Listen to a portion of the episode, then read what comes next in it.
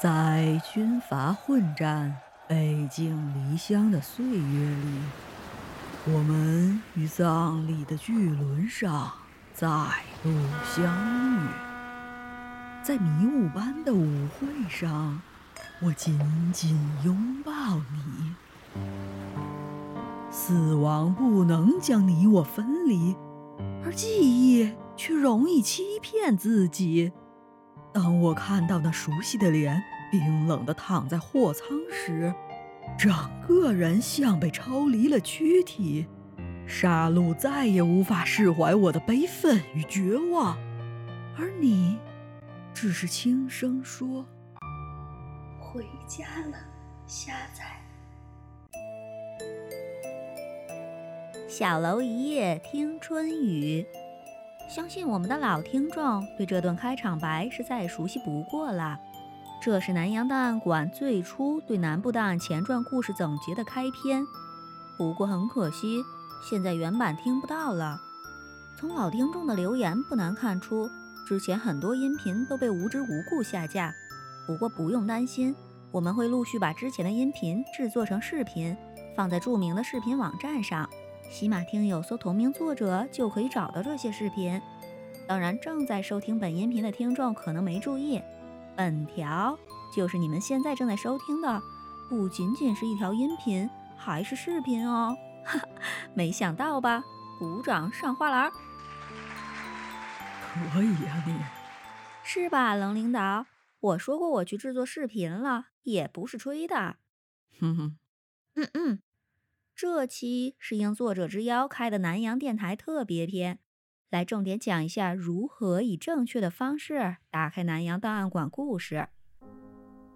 首先，南洋档案馆的所有故事专辑都是以倒序的方式上传排列，就是说最新写出来的篇章放在最上面。所以初次到访的听友，记得第一件事在专辑节目一栏点击下载左边这个排序图标。先把倒序放成正序，然后就像本专辑里第一支音频《张家的档案馆体系有多神秘》里面作者有话说的那样，目前整个南洋档案馆宇宙分为前传和后传两个部分。现在这张专辑讲的是前传，就是我们的宝藏男孩小张哥在二十世纪初发生在南洋的一系列破案和探险的故事。后传在另外一张专辑。南部档案后传：求交新冠案、沙海血如案，也是记得先点击顺序排列，然后收听。就像作者说的，这两个故事就是这两张专辑相互有着千丝万缕的联系，只有用心的听众才能听懂。这里再补充一下，最近我们的专辑成功发布到了苹果播客，就是 Podcast。一些受地理限制的听众可以在苹果播客收听啦，但是苹果播客的音频顺序是严格按照自然时间排序的，不像喜马这边可以调整。所以最近我们一直在调回自然时间的音频顺序，期间如果有一些重复或者错乱的状况，请听众们耐心等待一下。如果你之前听过一次的故事内容，在听的时候发现，哎。怎么跟之前好像不一样了？这不是错觉，也不用担心，因为这里发布的是作者的初稿，随着时间的推进，会修复一些逻辑漏洞或者优化故事情节。而且想必有心的听众已经发现了，我们的前南洋档案馆的优秀特工小张哥已经强势回归了。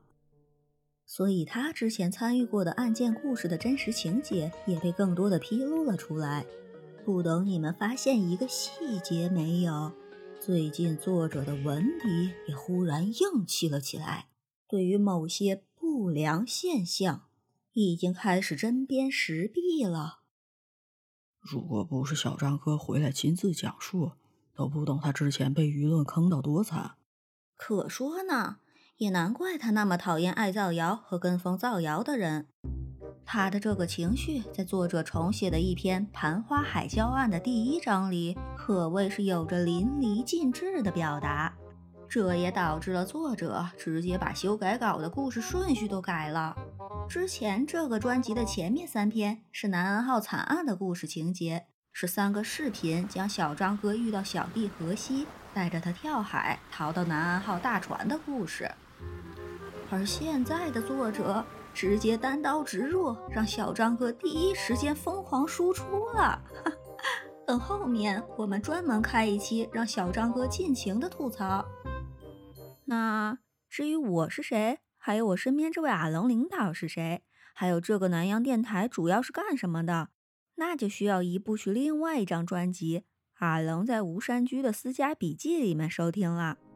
这里可以透露一下，我的耳聋领导呢是求交新冠案故事的主角，也姓张，是海外张家遗孤。南洋档案馆的新一代外派特务啊，不不，那个那个外派干事，别胡说，是南部档案南洋档案馆后传里面一位重量级人物，同时也是张家现存不多的，而且愿意分享内部秘密的知情人之一。所以，我们有一个南洋档案馆扯闲篇儿节目，是专门用来解密的节目。你们可不要以为真的是纯扯闲篇儿。像早期话题“闷油瓶为什么给血尸下跪”“蛇沼鬼城陨狱中的人脸是谁”和藏海话故事解密等等，涉猎很多细节的话题，相信会给被逻辑思维差的蛇精病作者搞到云里雾里的不明真相的听众一个清晰的思路。拿小张哥最讨厌的那个人的句式讲，就是可听性非常强。所以，如果日后你们还有什么需要解惑的问题，欢迎随时来问我的阿龙领导，对吧，阿龙？嗯，还是那句话，有问题尽管问。什么意思？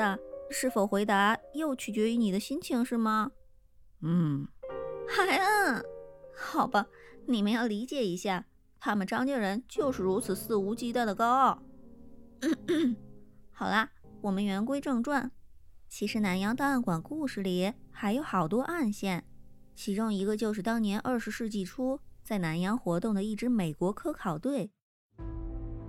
众所周知，我们南洋档案馆向来信奉人类的各种大洗牌是被一群隐藏在暗处的神秘人暗中操作，而这一信条的信奉者创建了一个挖掘黑暗势力的联盟，就是我们南洋档案馆。具体信息可以在专辑《南部档案后传：求交新冠案沙海血如案》的题记中收听。那么，既然是人类大洗牌，那肯定不仅仅局限在我们华人之中。这个故事肯定要涉及欧洲人、美洲人，甚至是更广阔的地域。这一部分的支线剧情被放在另外一个专辑。南部档案、南洋档案馆故事支线剧情，嗯，就是这么只给的一个专辑名。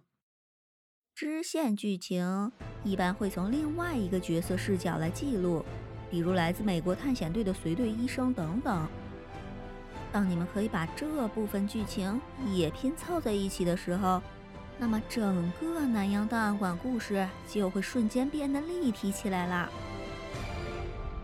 好。像探险游戏里面拼地图这样，是吧？听起来就很好玩吧，阿龙领导？你看我们的作者就是这么的蛇精，就是这么的有创意。其实作者的写作初衷就是想弄一个睡前故事，因为他发现现有的故事都不太适合睡前听，比如磁性声音哄睡的节目呢，他觉得太没有营养；听鬼故事呢。有的时候又有些睡不着，而且总容易被各种奇葩的背景音乐吓一跳。如果是纯音乐呢，会有些单调；但要是特别硬核的科幻，还容易烧脑。甜宠呢，会觉得无脑没有知识；穿越吧，又觉得没有理论基础，纯扯淡。所以不难看出，我们的作者是一个很龟毛、那个很有追求的人。所以他就想有一个既有科学知识，又要逻辑推理，既有趣味，又不能无脑，既不要扯淡，又要有丰富的想象力，既可以跌宕起伏的叙事，又不要一惊一乍的声音的这种睡前故事，最好能集探险、悬疑、破案、科学、逻辑、神话、未解之谜这些于一身的故事。于是，南洋档案馆宇宙就诞生了。科学和逻辑一直是我们南洋档案馆干事信奉的，但是为什么最近又跑去盗墓了？你是明知故问吗，领导？盗墓不是你们张家的老本行吗？我们档案馆不盗墓。是啦，你是金盆洗手了，但是他们本家有这个传统啊。这不还是都拜我们的小张哥所赐？这具体原因呢？请听众参考阿龙在《吴山居私家笔记》专辑里，南阳电台第一期《小张哥非逼我去盗墓》。我们的作者真的是太逗了，竟然会被角色逼迫做事。哼！那我是不是也可以努力一下？是的，领导，你也应该充分发挥一下主观能动性嘛，作为主角。嘿。对了，不懂听众们发现没有？这里我们经常强调的是作者，因为这个频道里只有作者和小说里的人物，没有主播，所以请听众和观众在留言的时候，只对故事的内容、逻辑、情节以及写作手法等方面留下神回复，不要纠结于角色的音色与讲播技巧。毕竟我们在现实中遇到一个音色不怎么好听的人，也不会指着人家的面门品头论足，对吧？所以请文明听书。况且像作者亲自出来讲述的蛇精那个讲究人，已经是凤毛麟角了。我们可得有着对待大熊猫的心态对待这位奇葩，对待这位神奇作者。最后，希望我们的听友可以在南洋档案馆宇宙里。睡个好觉。